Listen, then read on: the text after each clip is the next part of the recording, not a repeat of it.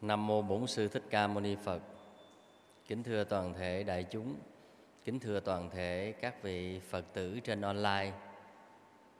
Lời nói đầu tiên là tôi nguyện cầu mười phương chư Phật gia hộ cho toàn thể thế giới được an lành. Đất nước Việt Nam và đặc biệt nhất là thành phố Hồ Chí Minh sẽ sớm vượt qua được đại dịch lần này và nguyện cầu con dân đất Việt trên khắp thế giới đều được bình an, tai qua nạn khỏi, an lành hạnh phúc. A Di Đà Phật.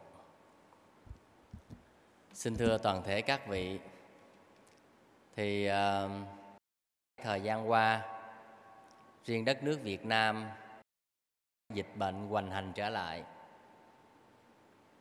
Riêng tại thành phố Hồ Chí Minh chúng ta thấy xuyên suốt hơn một tháng qua, thực hiện lệnh giãn cách, nhưng mà cũng chưa khắc phục hoàn toàn Hiện nay, trên đất nước Việt Nam có khoảng à, gần 20.000 ca nhiễm và trong đó riêng thành phố Hồ Chí Minh là trên 8.000. Và có những ngày đất nước có cả hàng ngàn ca nhiễm như vậy, đây là điều chưa từng có trong tiền lệ và phòng chống dịch. Cho nên à, tình hình dịch bệnh đang diễn biến phức tạp và lệnh giãn cách xã hội được ban hành khắc khe hơn nữa, tức là lệnh giãn cách theo chỉ thị 16 coi như là nhà ai nấy ở, rồi à, khu nào nấy ở, huyện nào nấy ở, rồi ấp xã phường gì nấy ở, gần như là ở đâu ở đó đó. Ừ. Và mọi việc đi ra ngoài chỉ theo tiêu chuẩn được quy định như về vấn đề nhu cầu thực phẩm, hay là bệnh tật, hay là tan ma, một vài công tác đặc biệt cần thiết. Còn hầu như là tất cả mọi người đều ở tại nhà. Và việc này trong năm rồi cũng đã từng thực hiện và hy vọng là lần này chúng ta sẽ được thành công để đem lại cuộc sống bình an cho mọi người bớt hoang mang, sợ hãi và nhất là nhu cầu của cuộc sống được phục hồi. Những người có cái cuộc sống khó khăn là một áp lực rất lớn trong giai đoạn này và vì vậy, trong thời gian qua tôi có nói với quỹ từ thiện, chúng ta sẽ góp phần hỗ trợ một cách có thể nhất trong những nơi có nhu cầu và đặc biệt là những người tham dự khóa tu hay những người có liên quan đến tu viện chúng ta thì tạo điều kiện giúp đỡ những người khó khăn, mất việc không có điều kiện sống trong giai đoạn này xin thưa các vị, việt nam đã vượt qua hai lần cơ bản là phòng chống dịch thành công và điều đó cũng đã trở thành kinh nghiệm quý báu cho việc phòng chống dịch tiếp theo và cũng đã từng được thế giới ngưỡng mộ về cái cách phòng chống dịch của Việt Nam. Nhưng mà vừa rồi thì ờ, tờ báo Mỹ, New York Times, thì trong đó có nói một điều là Việt Nam sau hai lần phòng chống dịch thành công là nhờ may mắn. thì tôi cũng ờ, thấy cái tờ báo nói như vậy. nhưng mà xin thưa các vị,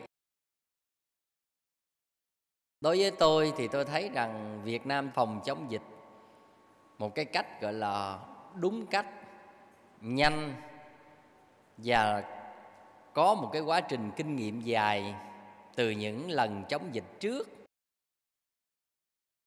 Và bên cạnh đó còn được thừa hưởng một cái kinh nghiệm quý báu của ông cha chúng ta để lại.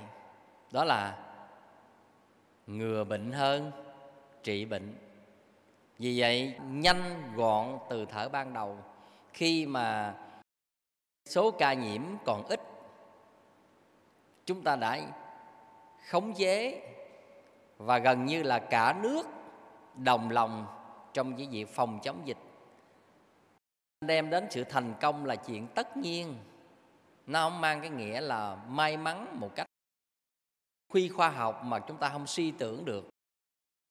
Với cái số ca nhiễm rất ít, đội ngũ y tế và mọi thứ vào cuộc từ thở ban đầu rất là quyết liệt. Tri truy vết, dịch tễ, tất cả mọi thứ thì với số lượng ít thì chúng ta sẽ khống chế thành công và không chủ quan. Vì mình không chủ quan cho nên mới kiểm soát tốt như vậy. Thì ở đây tôi thấy một điều là nhân loại nói chung đang đối diện với một thách thức rất lớn.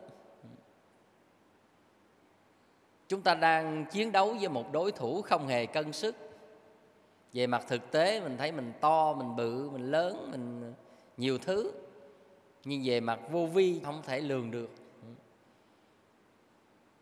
Một cái con virus mà con mắt thường mình không thể thấy, mà nó có thể tàn phá thế giới như vậy. Thì đây là một điều đáng suy gẫm. Có nhiều người cũng nói nhiều lý do về vấn đề này. Thực tế thì về khoa học chúng ta nói à nguồn gốc mà xuất phát là từ những cái cách mà sử dụng các loại thịt hay là các loại động vật không kiểm soát, hoặc là người ta nghi ngờ về một vài cái vấn đề gì đó mà để gây ra. Nhưng mà về vô vi thì chúng ta thấy nó có một cái sự vô hình mà những người tâm linh thì người ta từng hay ờ, chia sẻ đó mà. Thật ra loài người lúc nào cũng mong ước hạnh phúc và bằng mọi giá làm để phục vụ cho hạnh phúc của con người. Nhưng mà những điều không hạnh phúc, nó luôn luôn diễn ra. Sự thật rằng thế giới này nó vốn là như vậy. Con người đi tìm hạnh phúc, đó là chuyện của mình. Nhưng mà bản chất của cuộc đời vốn là đau khổ những nhân tố tạo ra từ cái gì? Thì giữa nhân và quả nó có một sự tác động qua lại tương đương. Chúng ta thấy thế giới này nó vận hành theo tiến trình thành trụ hoại không? Và mọi việc của nó đều biến thiên theo một quy luật trật tự của vũ trụ. Cho nên cái bản thân của thế giới này, gọi là vô thường. Đức phật từng dạy, thế gian vô thường, quốc độ nguy thúy mà. Cõi ta bà này thật là chưa thật có niềm tin để gọi là bình an thật sự. Tất cả những sự an của chúng ta chỉ là tạm thời. Phật dạy mà, và cuộc đời vô thường cho nên nó sanh diệt đổi dời mãi mãi như vậy. Không có cái gì là đứng yên vũ trụ này có bao giờ đứng yên? Trái đất này có bao giờ đứng yên? Trong giây phút chúng ta ngồi tại đây, thì có biết bao nhiêu hành tinh hay là những thiên hà mới được hình thành? Và cũng có biết bao nhiêu những thiên hà và những hành tinh đang hủy hoại? Đó là chuyện bình thường mà. Sanh, diệt và trái đất này cũng đang trong cái tiến trình của thành trụ hoại không, cũng như bao nhiêu hành tinh khác hay bao nhiêu hiện tượng sự vật khác. Và theo kinh Phật là chúng ta đang sống trong thời này là kiếp hoại đó. Bằng cái nhìn tuệ giác của Đức Phật là đang sống trong thời kỳ của kiếp hoại. Và dĩ nhiên, trái đất được hình thành như thế nào, rồi có một cái thời gian nào đó, nó cũng sẽ đi vào sự diệt vong, tức là kết thúc của nó. Và các nhà khoa học đã đưa ra một diễn cảnh với thời gian đó, trái đất sẽ kết thúc như vậy như vậy như vậy như vậy. Thì chúng ta cũng đã từng tìm hiểu về cái đó rồi. Như vậy hình thành trái đất này từ ban đầu là thành, rồi duy trì, rồi bắt đầu tan hoại, rồi đến biến mất. Vì vậy mọi hiện tượng sự vật ở trên cuộc đời này nó đều như vậy cả nên học thuyết của đức phật gọi là duyên sinh. Và cái gì do duyên sinh thì sẽ do duyên diệt. Đó là điều đương nhiên. Con người đã gây dựng trên trái đất này rất là nhiều. Biết bao nhiêu những công trình vĩ đại, biết bao nhiêu nền văn minh của con người trên trái đất này đã gây dựng nên. Và nó cũng đã tan hoại theo ngày tháng. Biết bao nhiêu nền văn minh đã bị vùi lấp trong lòng biển, lòng đất, vùi lấp trong sa mạc, trong những khu rừng, vân vân. Như vậy. Đó là chuyện muôn đời. Những kỳ quan trên thế giới, nhất là kỳ quan thiên nhiên, đã từng có và đã từng mất. Và vừa qua, chúng ta cũng đã thấy một số những kỳ quan bị biến mất vĩnh viễn trên trên thế giới này đó. Đó là chuyện bình thường mà hữu hình là là hữu hoại như vậy nhìn lại thực tế, chúng ta thấy điều gì? Nạn dịch hôm nay, nó cũng không phải là cái chuyện đầu tiên. Mà theo tìm hiểu các tài liệu, nếu để gọi là nạn dịch lớn là thông thường khoảng 100 năm, sẽ có một trận dịch lớn như vậy. Còn những lần dịch nhỏ ở các quốc gia khác nhau thì cũng thường xuyên xảy ra và theo người ta, dựa vào cái thời gian thì người ta cũng thấy đây đây là chuyện được lặp lại của những lần đã từng xảy ra trên thế giới này. Và mỗi một lần như vậy, nó hủy diệt cái số lượng người chết rất là lớn. Đó là chuyện gần như là quy luật của cuộc đời. Thế gian là như vậy. Và đức phật đã nói rằng trong kiếp giảm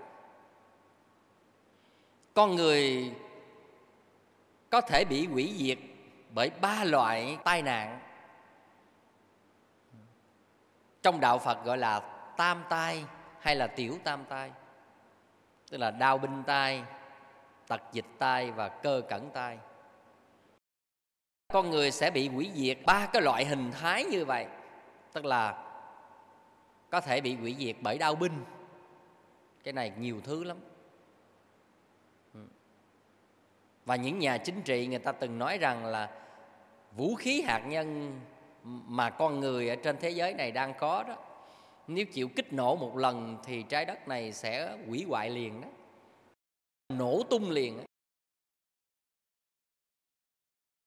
rồi tật dịch tai là con người có thể chết vì bệnh dịch.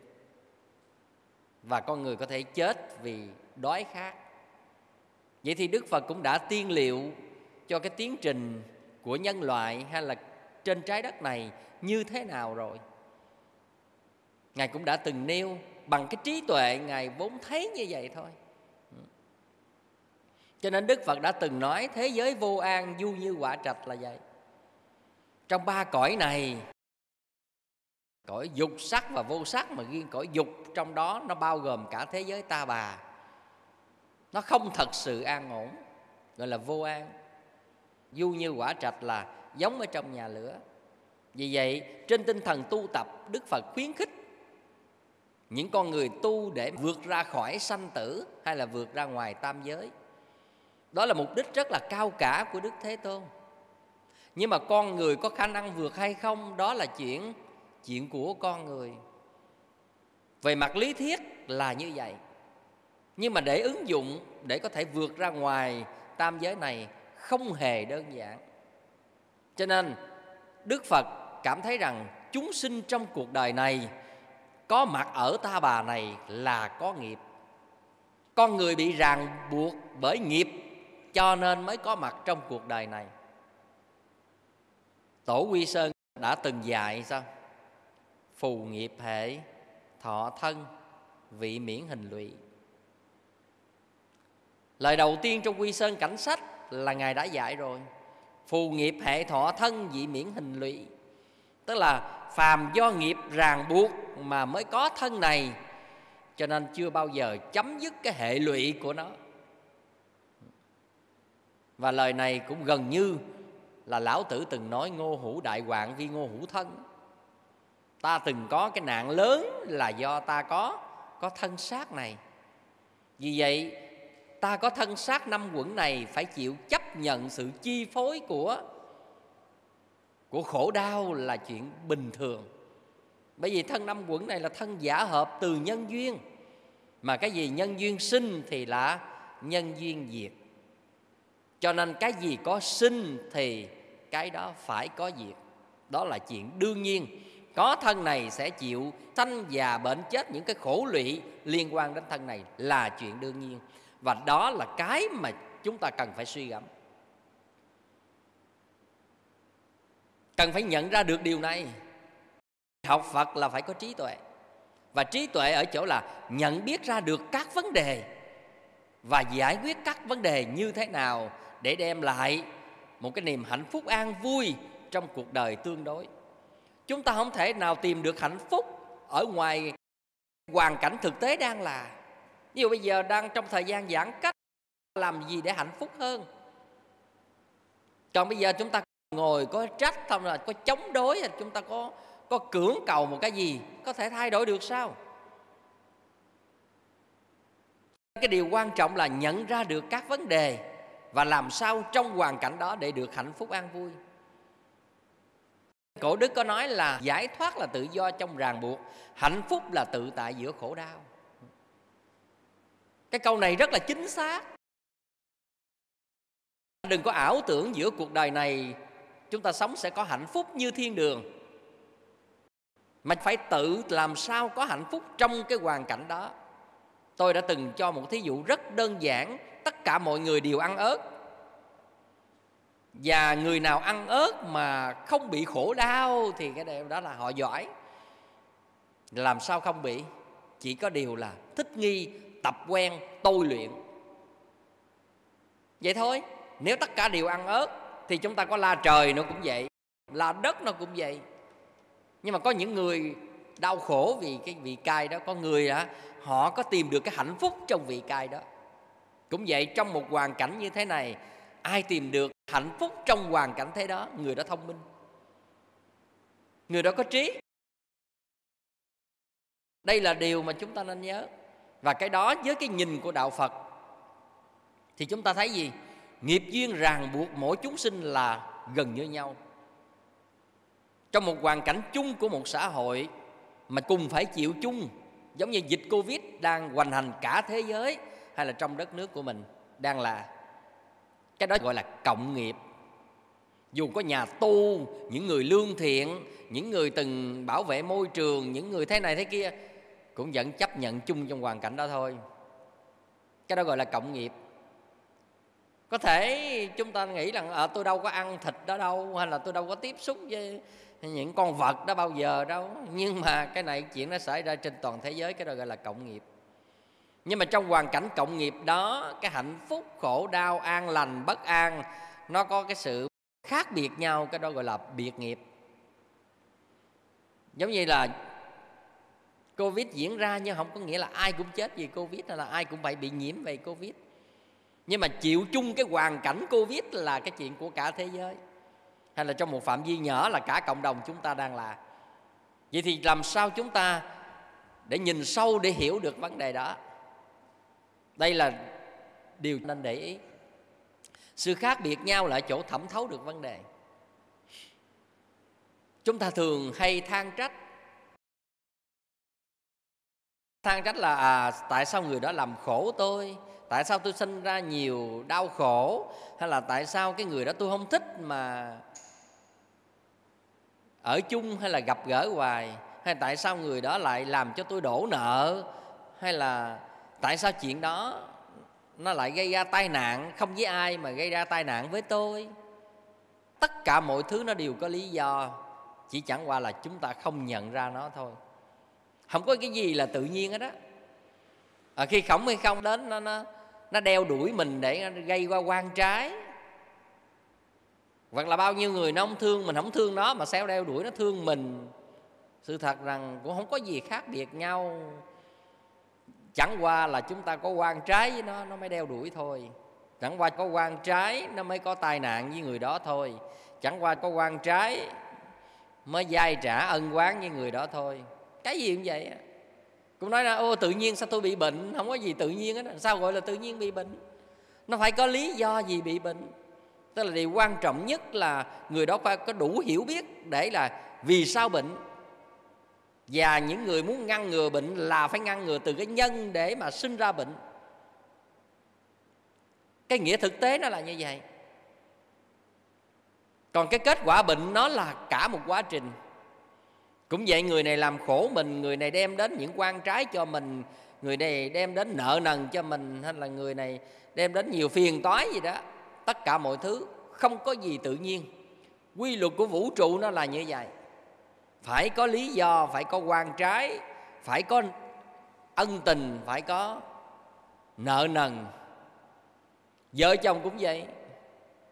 Đôi khi họ sống rất đau khổ bên nhau nhưng mà họ không chia tay được vì nghiệp trả chưa hết, làm sao chia tay được? Thật lòng mà nói, nhìn sâu về vấn đề nghiệp, chúng ta thấy rằng mọi vấn đề xảy ra đều liên quan đến nghiệp. Trong một cuộc sống bình thường, chúng ta đã tự quán chiếu được điều đó rồi. Tại sao người này sanh ra một đứa con nó lại thông minh, người kia sanh ra một đứa con nó lại kém thông minh? Người này sanh ra đứa con ngoan, người này sanh ra đứa con không ngoan, người này sanh ra đứa con đẹp đẽ, người này sanh đứa con không được hoàn hảo, không có gì là tự nhiên cả. Nếu nhìn sâu về vấn đề nghiệp, không có một cái gì là bất công. Bằng cái mắt phàm phu thì mình có thể thấy bất công. Tại sao chuyện đó nó nó là diễn ra với mình? Ủa, mình ăn ở cũng tốt mà. Cái tốt là cái mình thấy và thực tế đang là tốt, nhưng mà cả một quá trình làm một vấn đề. Thành ra nghiệp duyên ràng buộc để dẫn đến cái hoàn cảnh và tâm tư nguyện vọng của mỗi con người khác biệt nhau. Ừ. Chính vì vậy trong kinh phân biệt nghiệp thì có một cái người thanh niên mới hỏi với đức phật rằng là vì sao con người có sự khác biệt nhau đó? Tại sao người đẹp kẻ xấu, người giàu kẻ nghèo, người thông minh, người ngu đần là do lý do vì sao? Đức phật mới nói là vì nghiệp khác nhau cho nên là là con người có sự khác biệt nhau về mặt đời sống. Con người là chủ nhân của nghiệp, là kẻ thừa tự của nghiệp. Nghiệp là thai tạng, nghiệp là quyến thuộc. Đức phật dạy rất rõ. Và trong kinh thập thiện, khi long vương hỏi đức phật là vì sao chúng sinh trong biển này nó lại có sự khác biệt nhau? Đức phật cũng nói. Do chúng sinh tạo nghiệp khác biệt nhau cho nên hình thù mọi thứ đều khác nhau. Vậy thì liên quan đến vấn đề nghiệp này chúng ta sẽ thấy đặc biệt trong phật giáo có cái cách nhìn quán chiếu sâu về nghiệp. Những người thẩm thấu về nghiệp, người ta sẽ an phận và người ta sẽ chấp nhận các vấn đề tốt hơn còn nếu không thẩm thấu về nghiệp, chúng ta sẽ sống rất là đau khổ. Nên nhớ rằng đau khổ ở chỗ là không nhìn sâu về vấn đề đó. Ví dụ, cái người đó làm khổ mình hoài. Ủa, mình thấy thực tế mình đâu có làm nợ gì họ. Nhưng mình muốn cắt đứt họ là không thể dễ. Nhớ là vậy. Hoặc là nếu mình không hiểu sâu về một vấn đề thì mình bực tức, khó chịu. Nhưng mà dù có bực tức, khó chịu, cũng không giải quyết được vấn đề. Cho nên người nhìn sâu được về nghiệp thì họ sẽ chấp nhận những vấn đề đó tốt hơn. Tôi nói những điều đó để chúng ta nhìn lại thực tế của mình đang là như thế nào. Con người chúng ta đã tạo biết bao nhiêu quan trái trong cuộc đời, thì cũng có những lúc phải trả dai cho quan trái đó là chuyện bình thường. Nhưng mà rất là vui khi chúng ta ăn hưởng hạnh phúc, nhưng mà rất là đau khổ khi chúng ta phải trả những quan trái đó. Lên một cái bàn tiệc, chúng ta ăn biết bao nhiêu những sơn hào hải vị, ăn biết bao nhiêu những loại chúng sinh phục vụ cho bữa ăn. Nhưng mà chúng ta biết rằng là để có những bữa ăn đó thì biết bao nhiêu chúng sinh phải đau khổ cho cái hạnh phúc của chúng ta chưa? Ai làm tan nhà nát cửa mình, ai làm ảnh hưởng đến thân bằng quyến thuộc mình hay là bản thân mình mình sẽ hận thù, mình sẽ quán lên, mình sẽ có nhiều mưu mô thủ đoạn để trả như thế nào. Nhưng mà mình lại gây ra biết bao nhiêu chúng sinh. Nhưng mình đâu phải là nó, cho nên mình đâu có cần quan tâm. Và mình nghĩ nó là súc vật mà. Xin thưa, tất cả đều là quan điểm nha. Chúng ta thấy thời kỳ mà gọi là buôn bán nô lệ quan điểm của con người thời đó là như vậy, cho nên họ xem những cái người mà da đen đó như súc vật và họ đối xử như súc vật vậy thôi.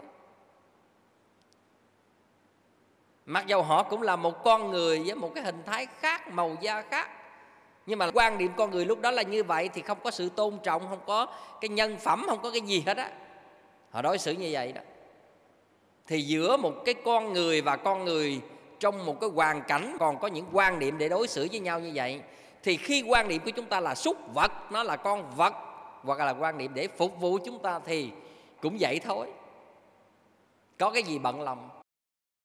Chiều tôi có đọc một bài báo tôi thấy là cái việc mà vận chuyển xuất khẩu súc vật sống đang là đó.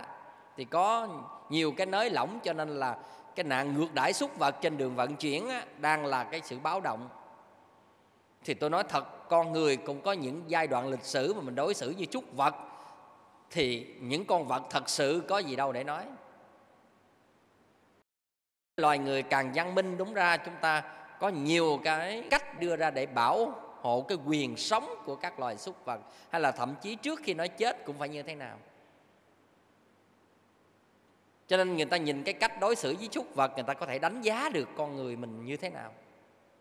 Những video clip đối xử quá tàn nhẫn, giết chóc tàn nhẫn đưa lên để câu like hay là gì đó. Nhưng thật sự, cái đó để mà về khách quan nhìn thì người ta xem rằng càng thể hiện cái đó chừng nào người ta thấy mình càng quan giả chừng đó. Cho nên quy định cấm về chắc cả những video clip mà đưa lên phản cảm đó là gì với cái gì? Đôi khi những cái mình đưa lên nó thể hiện sự thấp thoải về mặt đạo đức, cái tầm của con người quá. Nó không có mang được một cái thông điệp gì tốt đẹp, nó cũng không có phản ánh cho cái sự văn minh của con người Việt Nam nói riêng như vậy, thì người ta phải ngăn cấm chứ sao? Có những cái mình mình vui, mình thấy mình thỏa thích, nhưng mà thừa, thỏa thích nó kém cỏi quá. Còn thiếu văn minh đạo đức quá thì như vậy. Vậy thì trở lại vấn đề tôi muốn nói là gì? Con người chúng ta là nạn nhân của chính mình, chứ không phải là nạn nhân của ai đó đừng đổi thừa lại trời, tại đất, tại virus, vi khuẩn gì hết á. Mọi thứ hầu như có sự can thiệp của con người vào trong đó. Hết 90% rồi. Những diễn biến xấu đang là trong thế giới này nói chung. Hay là riêng đất nước chúng ta đang là, thì cái sự ảnh hưởng về cái biến đổi khí hậu môi trường nó gây ra cũng đâu có ít đã làm gì để mà ảnh hưởng đến khí hậu môi trường? Chúng ta đã phá hoại môi trường, không bảo vệ môi trường. Khai thác bừa bãi, làm mất cân bằng sinh thái, mọi thứ. Cho nên cái nạn dịch này không phải là tự nhiên, cũng do khai thác các loại động vật. Chúng ta ăn một cái cách là thiếu kiểm soát nào đó, nó dẫn đến như vậy. Mà đa phần những nạn dịch là điều liên quan đến cái ăn của mình ví dụ dịch cúm gà dịch heo dịch bò gì đó cũng đều liên quan đến cái ăn của mình hết. Và nhất là ăn những động vật hoang dã. Nó mang những mầm bệnh, nó sống trong những cái môi trường nó không được tốt.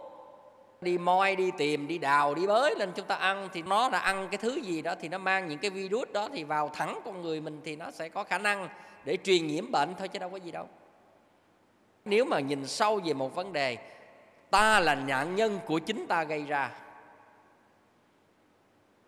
mà nạn nhân là thực tế đó là chúng ta đang thấy là mình đang hủy hoại môi trường và mình phải trả giá cho sự hủy hoại này là điều đương nhiên. Mình nhìn kỹ lại đi. Do biến đổi khí hậu môi trường à, nó đã từng làm tiệt chủng biết bao nhiêu cái loài trên vũ trụ trên trái đất này và bản thân con người chỉ cần ăn không, cũng làm tiệt chủng không biết bao nhiêu giống loài sinh vật trên trái đất này. Mình coi coi có phải do mình ăn không mà nó tan nát hết tất cả các giống loài không? Có những giống loài tiệt chủng luôn do mình ăn. Ăn từ con lớn đến con nhỏ, ăn từ trong cái trứng luôn rồi thôi, còn cái gì mà sống nổi nữa. Rồi chúng ta hủy hoại môi trường bằng nhiều cách, làm cho nó không thể tồn tại, không thể sống được cho nên những gì diễn biến cần nhìn sâu, chúng ta sẽ biết được nguyên nhân vì sao. Và mọi việc nó không phải dừng lại tại đây. Con người hết cái khổ này nó đến cái khổ khác à. Vì nhân tố của con người lấy khổ làm vui mà. Gieo cái nhân tố nó đã khổ thì làm sao chúng ta có hạnh phúc lâu dài? Mà cái đó là quy luật rồi thì chừng nào đụng chuyện thì hay, đau khổ thì la. Nhưng mà các nhân tố chúng ta không dừng lại. Trong kinh phật nói, bồ tát sợ nhân, chúng sinh sợ quả là vậy.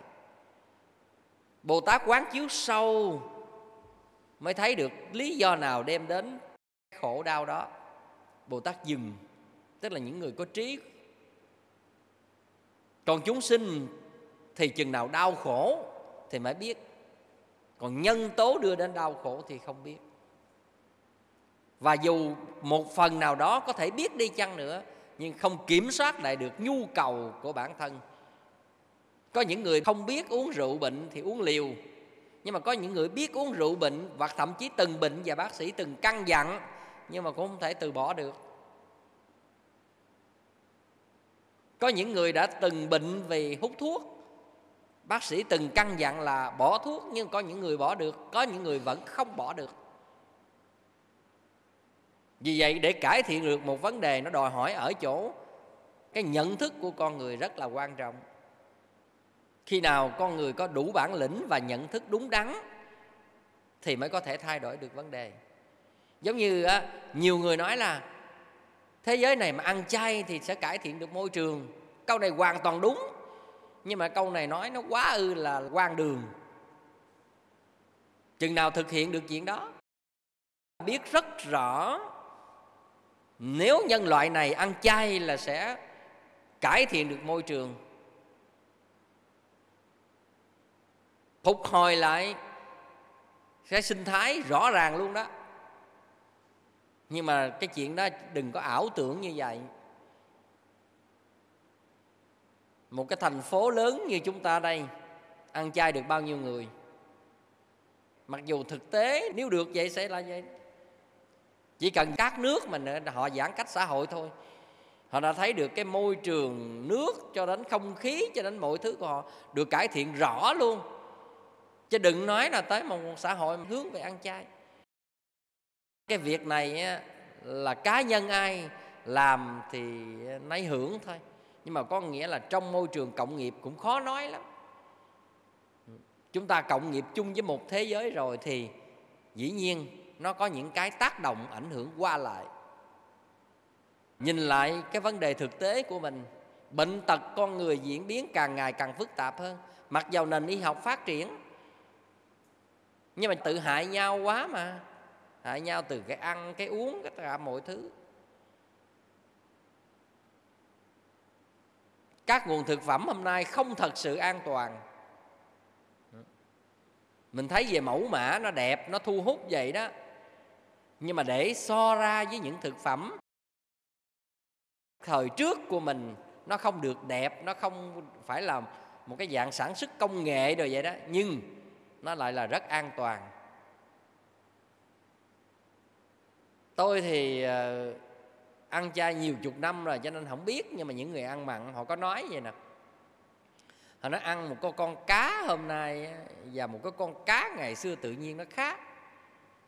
Ăn cái con gà công nghiệp và con gà mà ngày xưa nuôi mà thả rông nó khác. Tức là người ta nói mình như vậy. Ví dụ họ nói là ăn một con cá lóc ngày hôm nay, cá lóc họ nuôi họ nói tanh lắm thầy. Mặc dù con ăn mặn nhưng mà rất là tanh.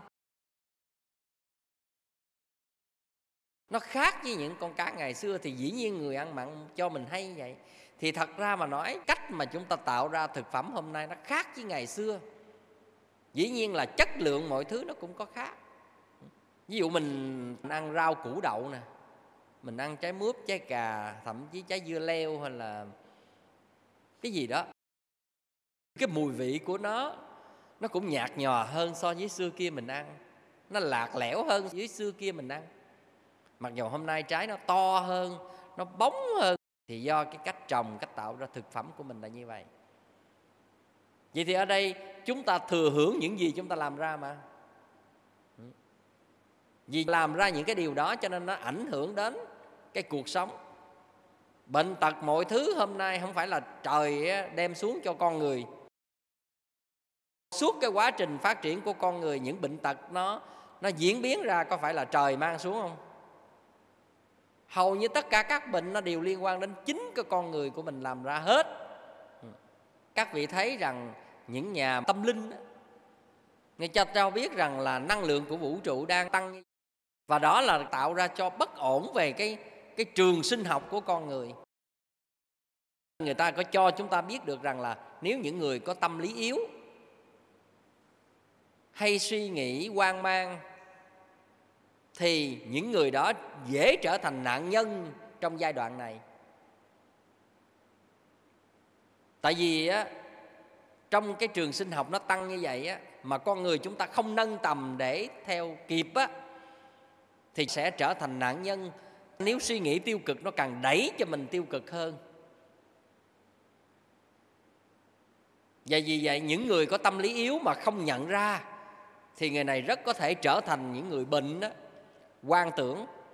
Cho nên bệnh về thần kinh trong giai đoạn này cho đến tương lai là rất là nhiều. Vì vậy khi mà mình không kiểm soát được tâm lý, thì mình cảm thấy rằng mọi việc nó càng tồi tệ hơn theo cái diễn tiến của suy tư mình.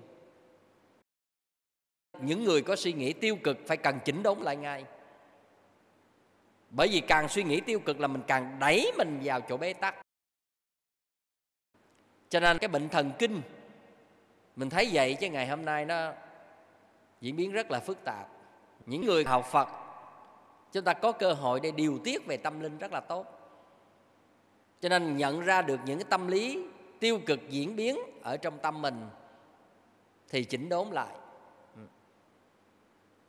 Thật ra chúng ta thấy rằng trong thời gian qua tôi chia sẻ với cũng rất là nhiều người bị bệnh về thần kinh họ không kiểm soát được tâm lý. Họ lúc nào cũng sống trong hoang mang và sợ hãi, trong lo lắng. Và những khi đó họ hay suy nghĩ tiêu cực. Và càng suy nghĩ tiêu cực thì nó càng đẩy vào chỗ bế tắc. Cho nên, khi mình biết rồi mình có tâm lý yếu hay là mình biết những suy nghĩ tiêu cực, nó có ở trong tâm, thì chúng ta cần phải chỉnh đốn ngay. Nhất là trong cái hoàn cảnh như thế này, nó dễ làm cho một số người hoang mang lắm. Bản thân chưa chết về covid mà họ đã chết về suy tư của họ trước rồi. Có những người họ đâu bị nhiễm covid đâu, nhưng mà họ bị bệnh những bệnh khác. Do lo lắng thái quá cho nên dẫn đến bệnh tật, dẫn đến mất đề kháng mà vốn có trong con người của mình, tức là mình làm suy giảm năng lượng vốn có của mình đó cho nên diễn biến đang là thì đó là chuyện của nó, rất bình thường thôi mà. Do biến đổi khí hậu, môi trường, nó cũng làm ảnh hưởng một phần, đó là trái đất đang bị lệch trục thật sự. Và chúng ta biết rằng trái đất mình đang quay trong một cái quỹ đạo của nó như vậy, mà một khi nó lệch trục là do cái gì? Do mất cân bằng trong tổng thể của nó mà một khi nó đã mất cân bằng, nó lệch trục, thì điều gì sẽ xảy ra? Trên trái đất này, các nhà khoa học đã cho biết rằng cái sự dịch chuyển các vị trí trên trái đất này nó đã có sự thay đổi. Về nhiệt độ, có sự thay đổi. Có những nơi lạnh dài hơn, có những nơi nóng dài hơn. Có những nơi nóng nhiều hơn, có những nơi lạnh nhiều hơn. Cái này các nhà khoa học cho thông số rất là rõ và như vậy nó sẽ là bắt đầu nó ảnh hưởng đến toàn bộ cuộc sống của con người và ảnh hưởng ngay cả tâm lý của con người của mình. Nếu mình không tìm hiểu sâu thì mình không thấy cái gì hết á. Nhưng mà mình tìm hiểu sâu đúng là sự vận hành của vũ trụ hay là của trái đất nó đổi thay từng ngày. Và vì vậy con người nó cũng bị sự tác động đảo điên không ngừng từ cái quy luật của vũ trụ. Con người hôm nay tâm tính không khéo, dễ mất kiểm soát vô cùng, dễ nóng, dễ giận, dễ hờn và nhiều tâm tính tiêu cực nó phát sinh. Đó là điều mà nên để ý. Và con người là nạn nhân của chính mình, kể cả thời khoa học hiện đại này chúng ta rất tự hào về nền văn minh của con người đang là, đó là mình đã tạo ra được những robot, tạo ra được những người máy nhân tạo tạo ra được những bộ não nhân tạo, gần như là bộ não thật của con người. Nhưng mà cái khả năng hoạt động của cái bộ não nhân tạo AI đó, nó hơn cái bộ não thật của con người gấp trăm ngàn lần nhưng mà chúng ta sẽ trở thành nạn nhân của cái thời khoa học công nghệ đó, của thời khoa học phát triển. Trước hết nạn nhân ở đây thấy điều gì xảy ra? Nạn thất nghiệp là điều đã và đang và sẽ xảy ra. Những cái khu công nghiệp lớn trên thế giới, ngày xưa, họ có thể họ xài hàng chục nghìn công nhân. Bây giờ chỉ cần chuyển đổi qua công nghệ máy móc, họ chỉ cần một trăm người thôi họ sẽ quản lý được rồi. Như vậy, gần 10.000 người còn lại phải thất nghiệp. Bởi vì họ nghĩ rằng họ họ làm bằng những cái máy móc như thế này, bằng những người máy như thế này, bằng những công nghệ hiện đại thế này, sẽ giảm đi chi phí rất là nhiều. Thuê 10.000 người như vậy, họ tốn hàng triệu đô la. Thì bây giờ họ chuyển qua máy móc, có thể họ tốn vài chục nghìn hay vài trăm nghìn đô la. Ví dụ theo tỷ lệ vậy à, mà họ đạt năng suất cao nữa chứ. Con người làm còn có sự chênh lệch chứ máy móc nó làm rất là chuẩn. Nó đã cài đặt lập trình vào trong đó rồi là a là a b là a b. Không phải là không phải một phải là một phải. Chính xác từng ly từng tí như vậy. Cho nên năng suất có ra rất là cao. Trong khi con người còn gian tham còn à, lười biếng à, còn có khi buồn ngủ còn có sự trên lệch này kia nó là mọi thứ. Còn máy nó cài là nó không có chuyện đó. Cái sự sơ suất nó rất là thấp trừ ra máy nó có sự cố.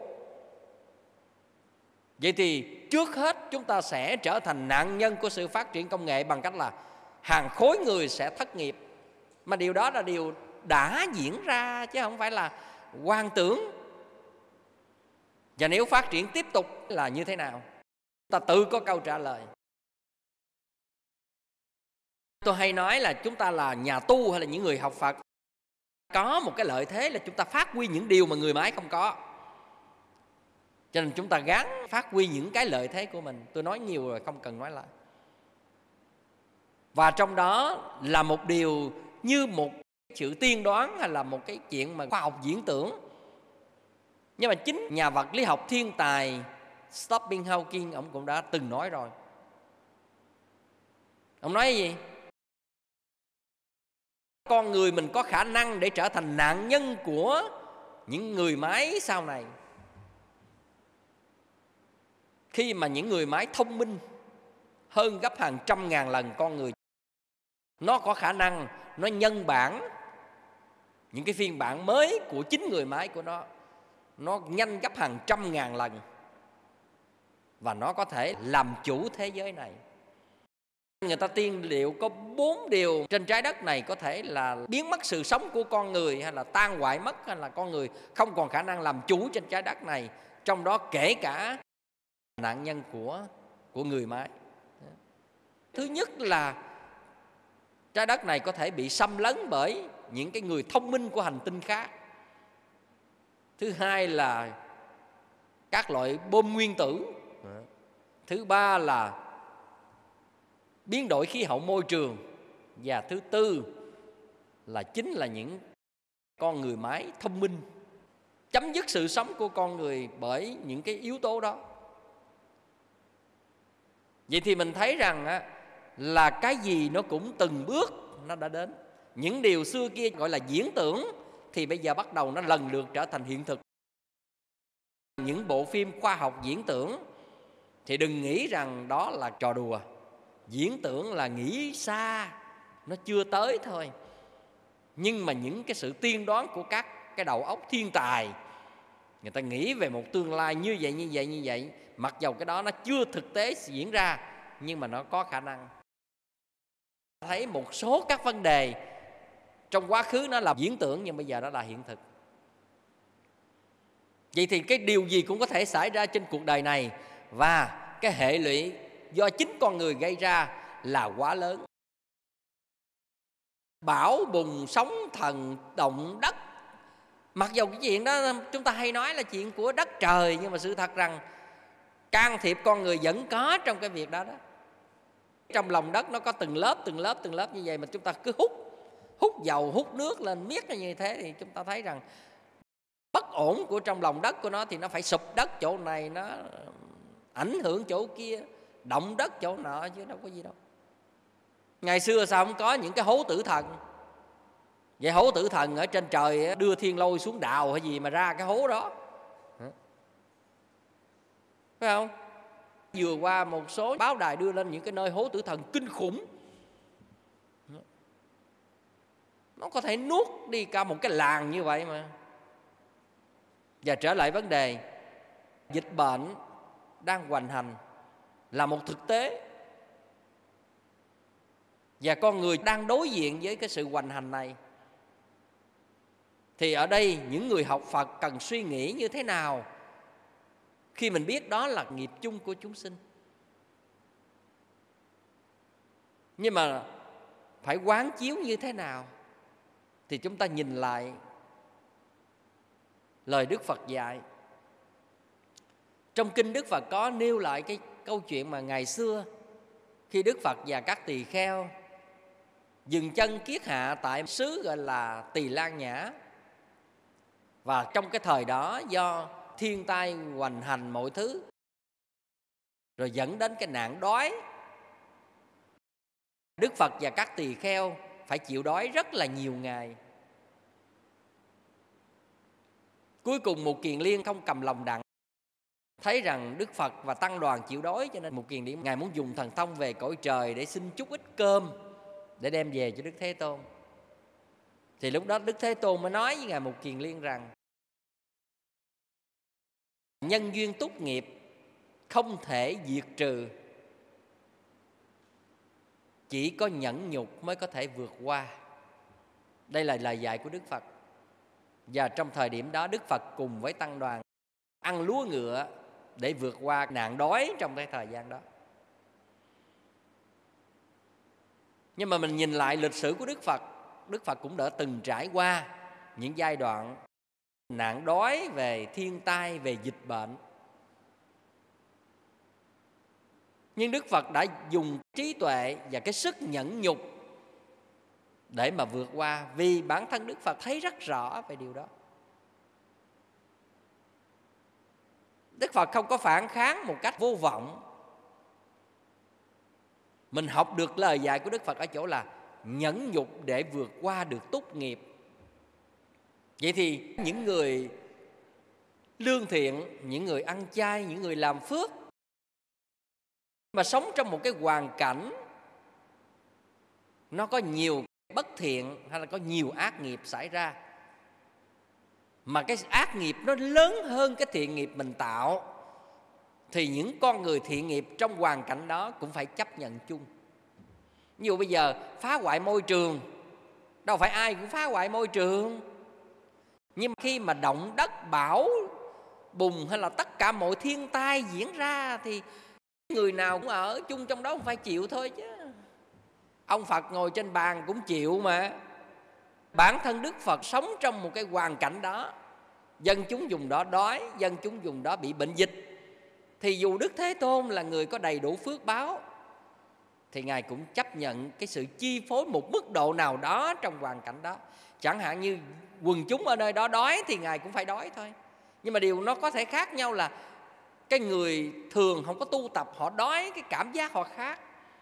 Đức phật là người có tu tập, đặc biệt là người đã chứng đắc rồi thì cái cảm nhận về cái đói nó khác nó khác ngay chỗ đó. Vậy thì nhận chân lời dạy của đức phật, người phật tử ứng dụng được điều gì trong giai đoạn đang là? Hãy tạo cho mình một biệt nghiệp trong cộng nghiệp. Trong một hoàn cảnh như thế nhưng mà có những người đau khổ thật sự nhưng mà có những người cũng không đến đổi. Có những người cũng bình an. Có thể số lượng không nhiều lắm nhưng mà cũng vẫn có. Vậy thì những con người được bình an, hạnh phúc và sống tương đối an lành trong một cái hoàn cảnh bất an, bất như ý như vậy, cái đó là nhờ cái biệt nghiệp của họ, nhờ cái phước của họ. Mà cái phước này không phải trời ban, cái phước nó xuất phát từ hành vi của họ từ một đến nhiều đời. Và bên cạnh đó chưa biết được phước mình tới đâu thì ở chỗ là cần có sự tu tập sự tu tập làm cho mình được bình an giữa nghịch cảnh. Trong giai đoạn này, những người phật tử họ không đi làm được. Họ ở nhà họ nghe pháp, đọc sách, họ tập tu, họ làm những cái việc tích cực để tạo năng lượng cho họ. Thay vì ngồi chống tay lên càm hay là ngồi gác tay lên trán, suy tư hoặc là bực bội quá, nói những lời kích thích những người trong một gia đình, để cảm giác bất như ý diễn ra nhiều hơn. Thì bây giờ, những người có tu tập thì họ lại là sao? Họ lại họ làm cho dịu cái đó bớt xuống. Những người bức xúc hay những người khó chịu hay là những người cảm thấy rằng hoang mang trong hoàn cảnh đó thì họ lại lại trở thành cái chỗ dựa tinh thần động viên để khích lệ, và quan trọng nhất là giải tỏa nỗi niềm bằng trí tuệ và cái năng lượng tích cực của những con người đó. Chúng ta có cơ hội để tu tập nhiều hơn. Và có cơ hội để chăm sóc và chia sẻ với những người thân nhiều hơn. Dù sống khiêm tốn trong hoàn cảnh đó nhưng mà có những cái nó thuộc về tầm tay của mình thì mình gắng, cố gắng tận dụng. Có thể trong hoàn cảnh không cho phép mình nhiều thứ thoải mái hơn. Nhưng mà cái niềm an vui là cái mình có thể làm được, thì mình chỉ cố gắng mình làm. Và học được một bài học quan trọng là hãy tạo cho mình một biệt nghiệp tốt. Chúng sinh này như thế nào, chuyện muôn đời cả đức phật còn không thể nào cải thiện được hết mọi chúng sinh mà. Thì đừng nói đến cái lực phàm phu của mình. Cho nên, mình không quan trọng quá về cái việc mình cải tạo ai. Mà mình hãy nhìn ngay việc học lời phật dạy được điều gì và cải thiện cho mình được điều gì. Và hãy tập mình bình an trong nghịch cảnh. Và hãy tìm hạnh phúc trong khổ đau tức là hãy tìm vị ngon trong trái ớt. Đây là điều mà chúng tôi muốn nhắn gửi. Ừ. Và đừng có phẫn quốc tất cả những điều vốn diễn ra. Hãy bằng nhẫn nhục, bình tĩnh để đón nhận một cách có trí tuệ. Mình càng bức xúc, mình càng bất mãn, khó chịu chừng nào, thì cái niềm đau nỗi khổ càng dâng lên nỗi khổ về tâm lý nó lớn hơn nhiều so với cái nỗi khổ thực tế là nỗi khổ vật lý. Cho nên cái nỗi khổ tưởng tượng đáng sợ lắm. Những người phật tử đừng cố suy tư hay là dồn ép mình trong những điều mà chúng ta không giải quyết được, nhất là giai đoạn này. Hãy buông xả hoàn toàn tất cả mọi lo lắng, sầu khổ, thậm chí nợ nần, đói kém hay là cuộc sống chật vật gì đó nó là điều đang là có những người, họ nói rằng, hoàn cảnh đang là, làm sao mà an vui hay làm sao mà giữ được bình tĩnh hay là làm sao có sự an lạc? Cái hoàn cảnh đó mà mình có an vui, an lạc mới giỏi chứ. Còn hoàn cảnh mà nó an vui, an lạc thì chuyện đó bình thường. Nhưng mà nếu anh không an lạc, anh không vui thì anh làm được gì đấy? Tức là bây giờ hoàn cảnh ví dụ người ta giãn cách là không cho anh ra ngoài. Anh ngồi ở trong anh chí ché, anh làm được gì đây? Anh nằm dạ anh làm được gì đây? Hay là anh đi ra anh chống đối với người thi hành công vụ để anh anh anh có thể được đi? Ừ. Anh càng làm cho căng thẳng và càng rối hơn. Chính trong hoàn cảnh nó bất như ý, nó đầy cái phiền toái như thế đó, nhưng mà làm sao mình có an vui? Muốn giải quyết được vấn đề đó nó xuất phát từ con người của chính mình nè không phải mình suy tư, tìm cách nhiều là mình giải quyết được vấn đề. Không bao giờ có. Muốn giải quyết được vấn đề, hãy giải quyết từ sâu thẳm của nội tâm. Hãy làm cho nội tâm được bình an là cái trước nhất. Không có một vấn đề nào mà giải quyết được tốt bằng cái cách là trước hết hãy làm cho tâm bình an. Mọi vấn đề có phức tạp cỡ nào, thậm chí xung quanh mình, hay những người thân mình đang thiếu thốn cái gì, hay là sống chặt vật cái gì cũng chưa có hề là quan trọng. Mà quan trọng nhất là ngay nơi tâm hồn của mỗi con người, hãy buông xả hết mọi lo lắng toan tính hay là phiền lụy gì đó. Hãy buông xả hết và cho mình thư giãn và tập cho mình có những năng lượng, có chánh niệm. Các vị hãy thử đi rồi các vị sẽ trả lời được điều tôi nói. Rồi lúc đó các vị sẽ thấy rằng đau khổ vì tâm lý và cái đau khổ vì hoàn cảnh cái nào lớn và cái nào nó chi phối cái nào. Hoàn cảnh chưa hẳn chi phối chúng ta bằng chính cái hoang mang, suy tư, sợ hãi, lo lắng, bức xúc, phiền muộn của mình nó gây ra. Cho nên chúng ta có thói quen là đụng chuyện là la, đụng chuyện là suy tư, đụng chuyện là toan tính, đụng chuyện là phẫn uất đụng chuyện là phải xử lý cái gì đó. Sự thật, nó không phải là một giải pháp tốt giải pháp tốt nó nằm ở chỗ là tâm hồn tĩnh lặng. Rồi tự cái trí tuệ của mình, nó cho mình một cái giải pháp và câu trả lời khôn ngoan nhất. Và lúc đó chúng ta sẽ giải quyết được vấn đề tốt nhất. Ừ. phải quán chiếu sâu sắc về các vấn đề này. Đừng trách trời, đừng trách đất, đừng trách xã hội và đừng trách một ai sống trong thế giới ta bà là một thế giới cộng nghiệp. Chúng ta có một mối tương quan, tương duyên trực tiếp, gián tiếp trong bất cứ mọi cái việc tốt, xấu, thiện, ác, khổ, vui.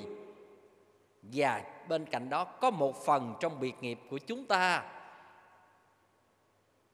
Thì hãy cố tạo ra cho mình được cái biệt nghiệp để mình có một chỗ nương tựa về tinh thần để có cuộc sống hạnh phúc an vui hơn tôi mong rằng phật tử việt nam nói chung hay là riêng tại thành phố hồ chí minh đang chuẩn bị đối diện với lệnh giãn cách gần như là toàn diện, thì hãy chuẩn bị cho mình một tâm lý thật sự vững chãi, hợp tác một cách nghiêm túc.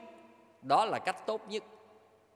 Và làm sao trong hoàn cảnh đó mình có được sự an vui mình có được một cái sự mà nhẹ nhàng giải quyết các vấn đề khôn ngoan và làm sao làm cho cái tâm hồn của mình được thư thái. Và hãy nhớ cái câu giải thoát là tự do trong ràng buộc, hạnh phúc là tự tại giữa khổ đau. Cái câu này đơn giản nhưng mà hay và thấm thía vô cùng, nhưng mà nó cũng là một cái điều thách thức rất lớn với người chưa từng tập quen trong việc chuyển hóa tâm thức. Người ta cứ thắc mắc khổ đau sao tự tại được? Xin thưa đó là tâm chưa được tôi luyện. Nếu mà tâm được tôi luyện thì nó cũng giống như là trời ơi ớt cay quá sao ăn được? Nhưng mà nếu đã từng tôi luyện ăn thử đi cay ngon lắm đó. Cay nhưng mà à, rất là tuyệt vời đó. Đó tôi muốn nói vậy đó. Người ta cứ nghĩ rằng ớt cay quá không ăn được nhưng có tôi luyện rồi sẽ thấy rằng ớt cay nhưng mà nó nó ngon. Nó thú vị. Cũng vậy, trong hoàn cảnh đó, tâm có tôi luyện, tâm có tu tập, nó sẽ cho mình một cái nhìn tích cực, cởi mở và tạo cho, hòn đảo cho chính mình nương tựa một sự bình an. Nguyện cầu chư phật gia hộ cho đất nước mưa hòa gió thuận, tật dịch sớm được tiêu trừ. Và nguyện cầu cho toàn thể phật tử gần xa đều được hạnh phúc an lạc, bình an vượt qua tật dịch trong giai đoạn này.